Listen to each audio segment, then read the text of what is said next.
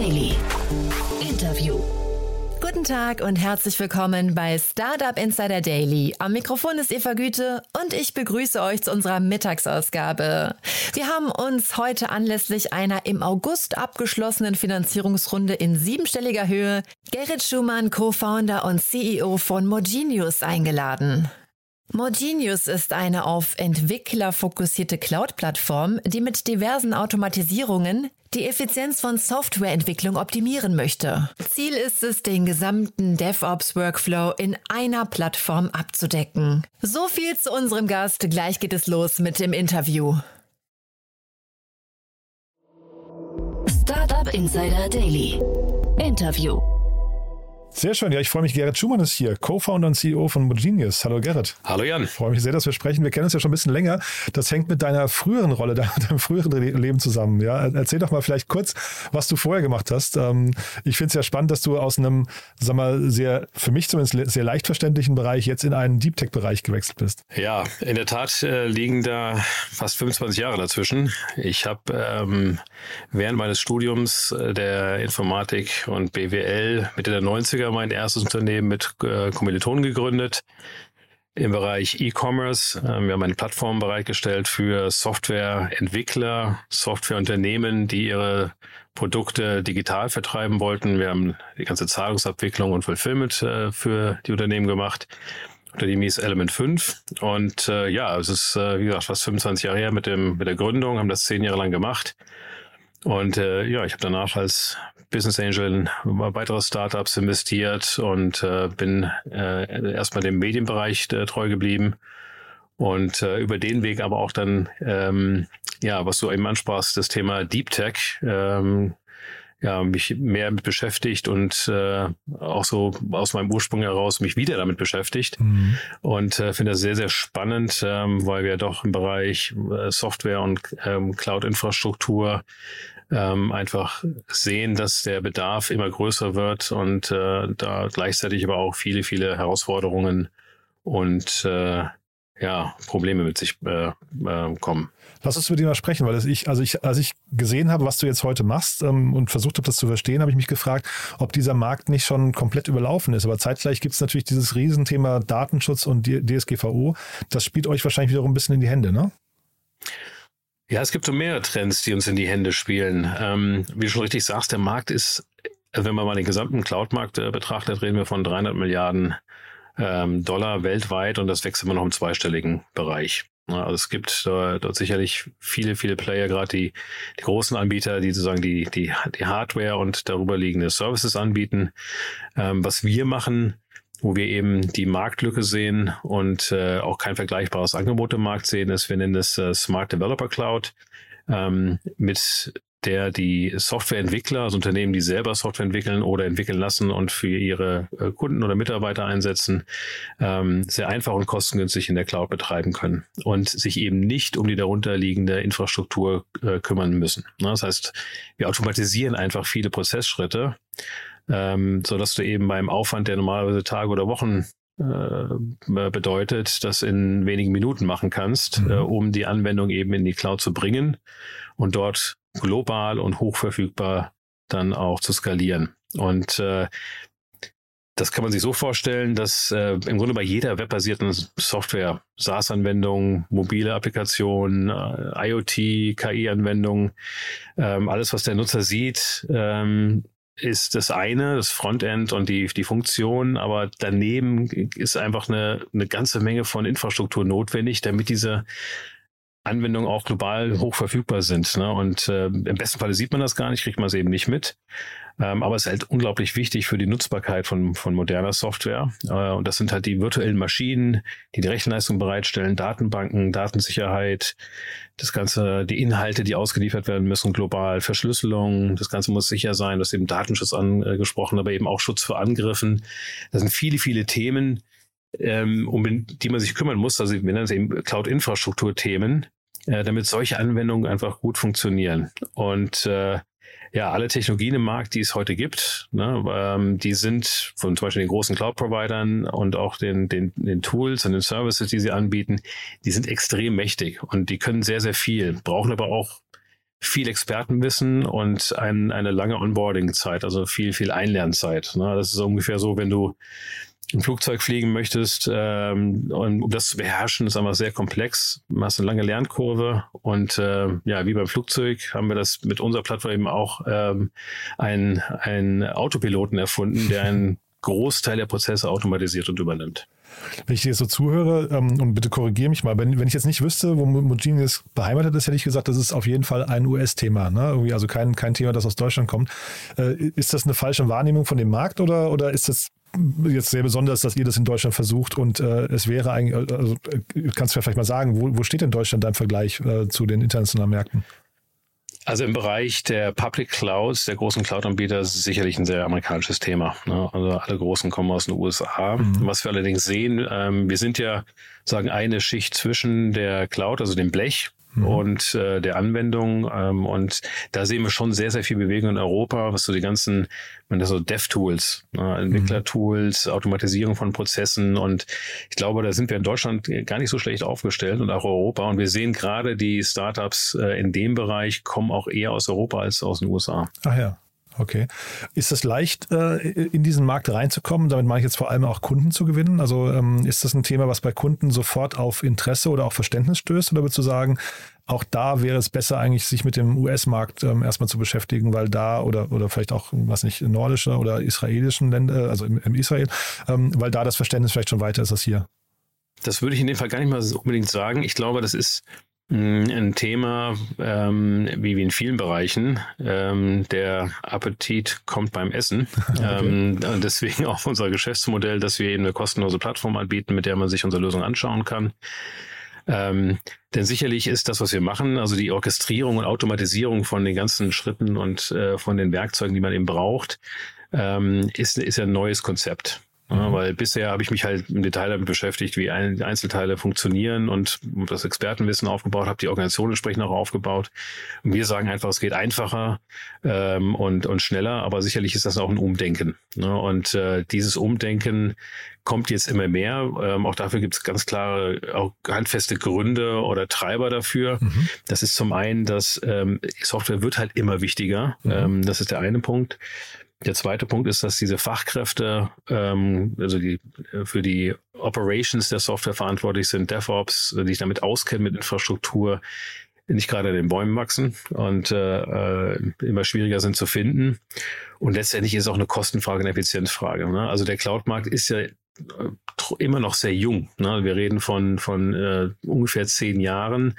Und die Software Cloud nativ zu entwickeln, das ist auch erst ein Trend, der wirklich in den letzten Jahren erst so richtig begonnen hat. Ne? Also Software darauf auszurichten, dass sie optimal in der Cloud läuft, die Ressourcen optimal zu nutzen, ähm, das in sogenannten Microservices zu bauen, nicht mehr in monolithischen Applikationen, sondern in einzelnen Microservices, die einzelne Funktionen übernehmen und auch einzelne Ressourcen beanspruchen können, die jeweils dann miteinander kommunizieren das sind ja immer noch recht junge Konzepte. Ne? Und äh, deswegen ist jetzt so der Punkt, äh, wo die Nachfrage nach Automatisierung kommt, weil die merken, die meisten merken, es ist doch komplex. Ich brauche viel an Organisation, ich brauche viel an, an Kosten auch, wenn ich das nicht tue. Und äh, ich glaube, dieses Bewusstsein ist eben durch diese drei Faktoren, also ähm, äh, Wichtigkeit von Software allgemein, Fachkräftemangel und natürlich auch eben ähm, der, der, der, der Kostenfaktor, der wird jetzt erst bewusst und das sind aber Treiber, die, die dafür sprechen, dass eben Tools wie unsere, äh, die eben zur Automatisierung helfen, dann auch mehr wichtiger werden. Mhm. Jetzt bist du ja auch Business Angel, ähm, das heißt, du beschäftigst dich wahrscheinlich bei deinen, bei den Startups, wo du investierst, auch immer mit der Frage Timing, weil Timing ist ja so das, mhm. wo man am, am ehesten daneben liegen kann. Da, wie habt ihr das denn bei euch, für euch jetzt eruiert, dass das Timing für dieses Thema jetzt genau das Richtige gerade ist? Also, dass man jetzt nicht irgendwie zu weit vor der Welle ist oder auch nicht schon hinten dran?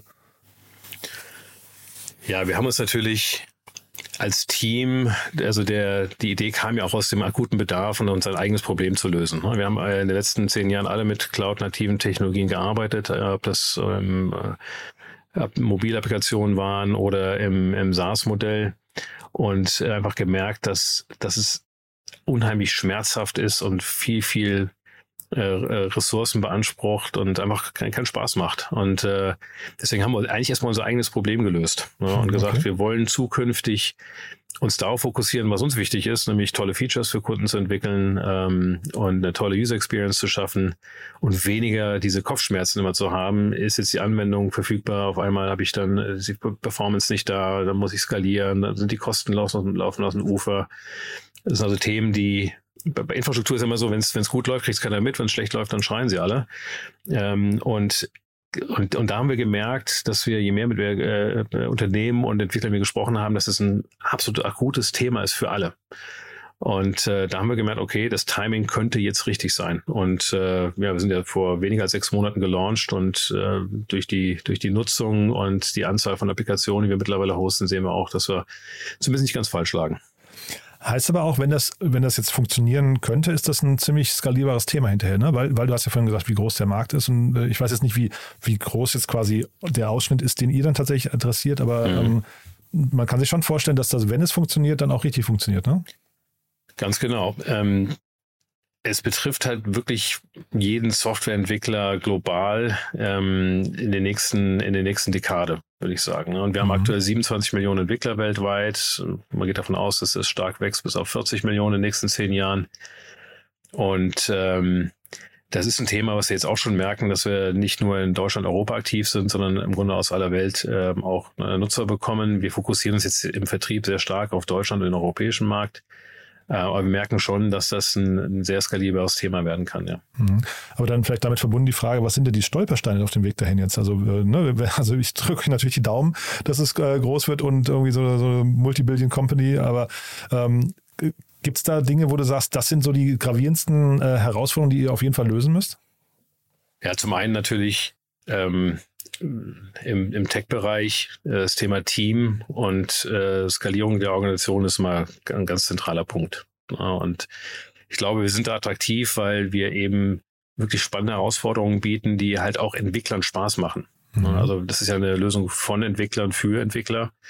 Und ich glaube, das ist dann äh, ein Thema, wie wir das, wie wir das angehen. Aber sicherlich eine der ja, Herausforderung, äh, dass, dass die, die besten Talents an Bord zu kriegen, um genau diese Technologien auch zu entwickeln, die ja ähm, im Grunde ist da auch viel Forschung und äh, Entwicklung eben notwendig, um die beste Lösung halt zu finden, äh, die vorher noch keine äh, gefunden hat.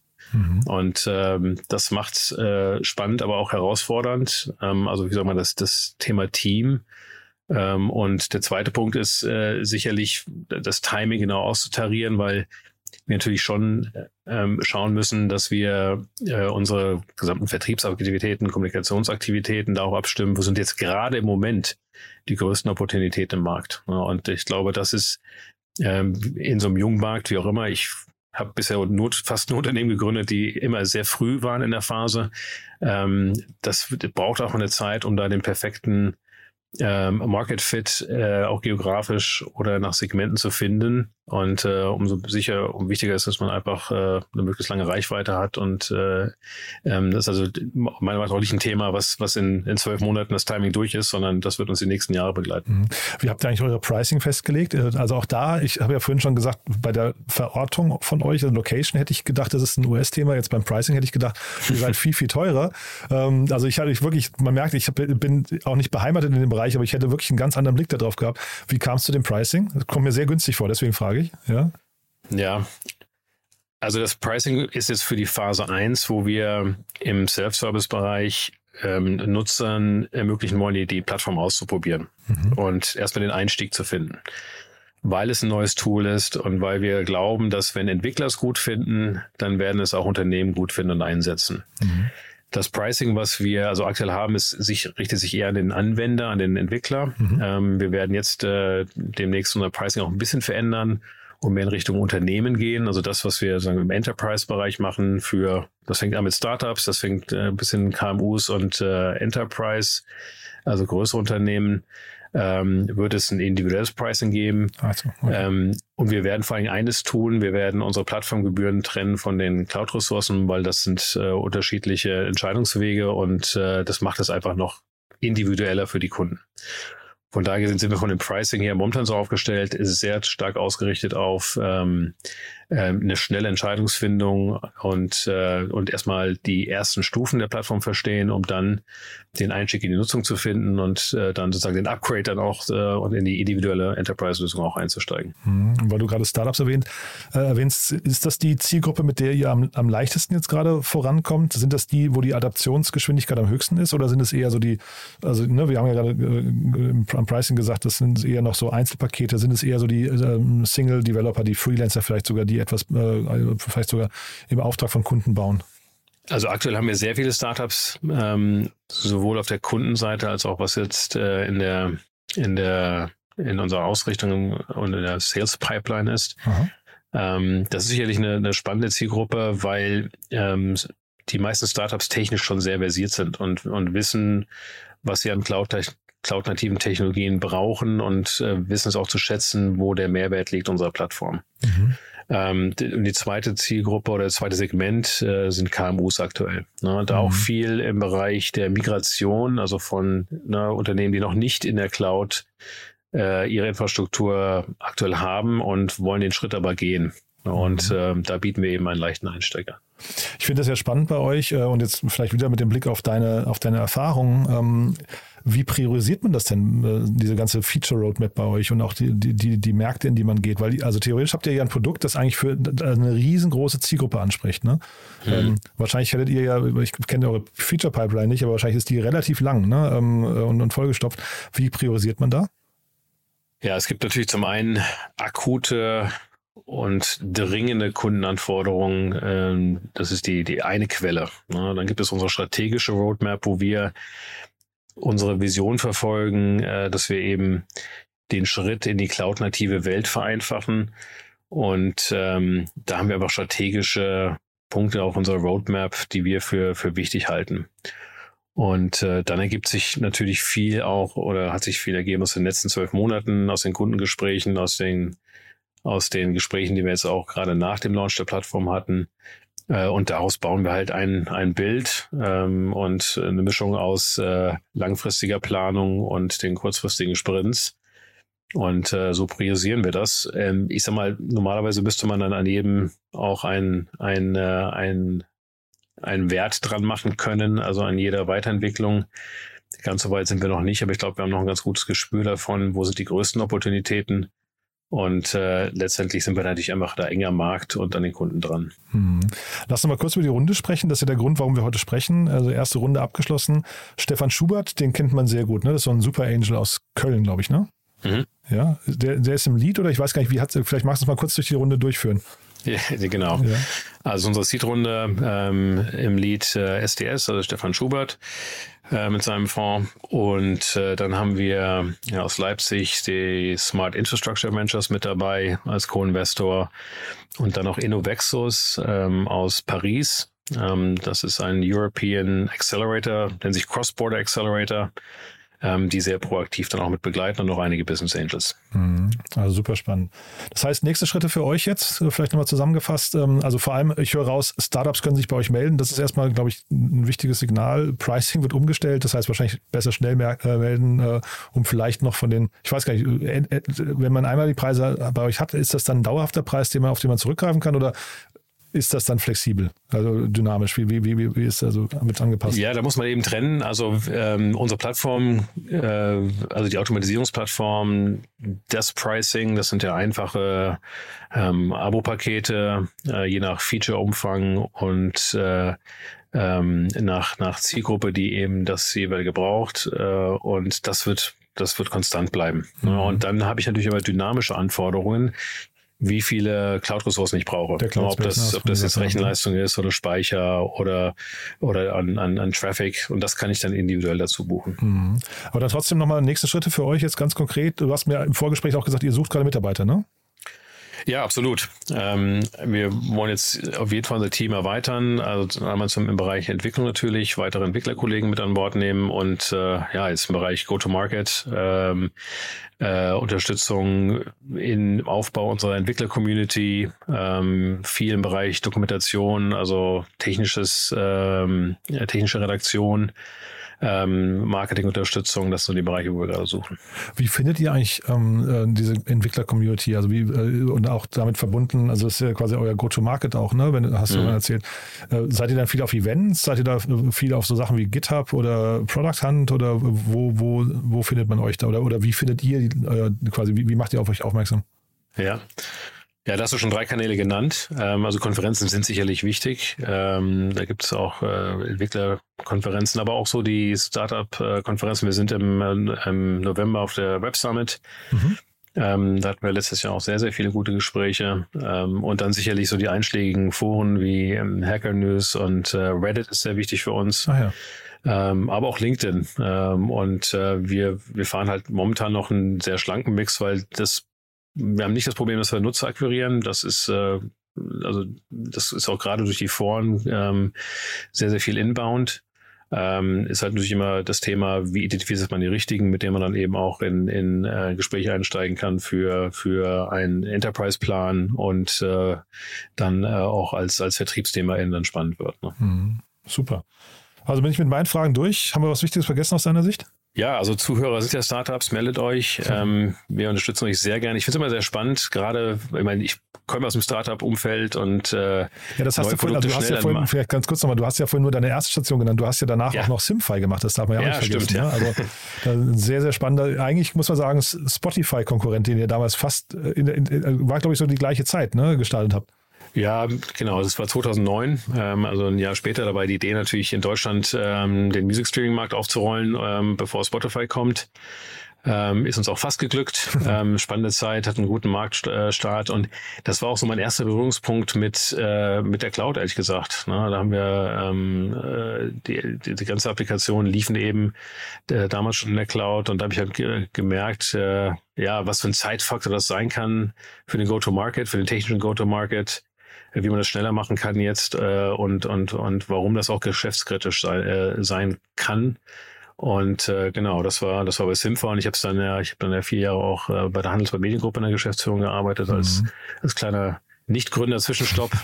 äh, auch sehr, sehr spannende Zeit. Und da haben wir auch äh, die Migration in die Cloud äh, gemacht und äh, gesehen, dass, dass das extreme Vorteile haben kann. Ich einfach sehr, sehr schnell skalieren kann aber es eben im Management einfach ähm, komplex ist. Ne? Und so ist auch so ein bisschen, schließt sich der Kreis, ähm, mhm. für mich jetzt zumindest, ähm, angefangen mit einer Lösung für Softwareentwickler im Bereich E-Commerce und jetzt bin ich wieder bei den Softwareentwicklern äh, mit einer etwas anderen Lösung. Nee, sehr cool. Also zu Simfa vielleicht noch ganz kurz. Ich hatte euch damals in Köln mal besucht und ich glaube sogar, ich weiß aber nicht ganz genau, ob es stimmt, aber ich glaube, Simfa war das allererste Startup, was ich mir jemals von innen gesehen habe und das hat mich total infiziert.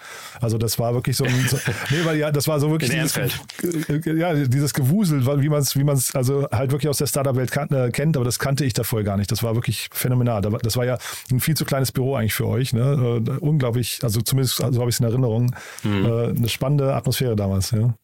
Ja, prima. Ja, das ja. ist auch das, was äh, mich immer wieder dahin treibt, äh, genau dieses, äh, dieses Wuselige und äh, diese Unschärfe und mhm. die, die, die Chancen, die damit dann auch äh, kommen. Das macht einfach unheimlich viel Spaß. Super. Du, dann drücke ich die Daumen und freue mich dann auf die nächsten Updates. Ne? Ja, super. But there is one more thing. One More Thing wird präsentiert von OMR Reviews. Finde die richtige Software für dein Business. Gerrit, wirklich hochspannend. Äh, als letzte Frage wie immer, wir haben eine Kooperation mit OMR Reviews und deswegen die Frage an jeden unserer Gäste so, oder die Bitte, ein Lieblingstool vorzustellen, ein Tool, mit dem sie gerne arbeiten. Bin gespannt, was du mitgebracht hast. Also ich weiß nicht, ob das noch ein Geheimtipp ist oder ähm, ähm, wir arbeiten sehr gerne mit HubSpot zusammen ähm, im Bereich CRM, wo wir ganze ganzen äh, Kundenansprache, Kundendaten sehr, sehr einfach ähm, ja, verwalten, administrieren können im Team. Also benutze ich sehr gerne. Und HubSpot hat ja, glaube ich, wenn ich es richtig weiß, drei oder sogar vier Säulen, ne? Also den Sales-Bereich, Marketing ja. und, glaube ich, Customer Support. Sind die alle drei für euch gleich wichtig oder, oder nutzt ihr sie überhaupt alle drei?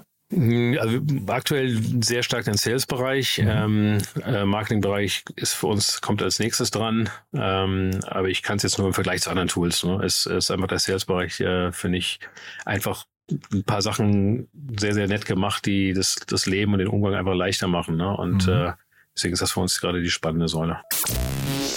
One More Thing wurde präsentiert von OMR Reviews. Bewerte auch du deine Lieblingssoftware und erhalte einen 20 Euro Amazon-Gutschein unter moin.omr.com/insider. Also Gerrit, hat mir großen Spaß gemacht. Äh, ja, Glückwunsch nochmal zu der Runde und dann drücke ich die Daumen für die nächsten Schritte und wir bleiben in Kontakt. Wenn es Neuigkeiten gibt, sag gerne Bescheid, ja? Super. Vielen Dank, Jan. Startup Insider Daily, der tägliche Nachrichtenpodcast der deutschen Startup-Szene. Das war Gerrit Schumann, Co-Founder und CEO von Mogenius, im Gespräch mit Jan Thomas. Anlass des Interviews war die im August abgeschlossene Finanzierungsrunde in siebenstelliger Höhe. Und das war's fürs Erste mit Startup Insider Daily am Mittag. Vielleicht schaltet ihr später am Nachmittag ein. Dort haben wir Max Meister, General Partner bei Serpentine Ventures, anlässlich der Rubrik VC Talk zu uns eingeladen. Wenn nicht, hören wir uns hoffentlich morgen in der nächsten Ausgabe wieder. Am Mikrofon war Eva Güte. Ich verabschiede mich. Bis dahin. Ciao.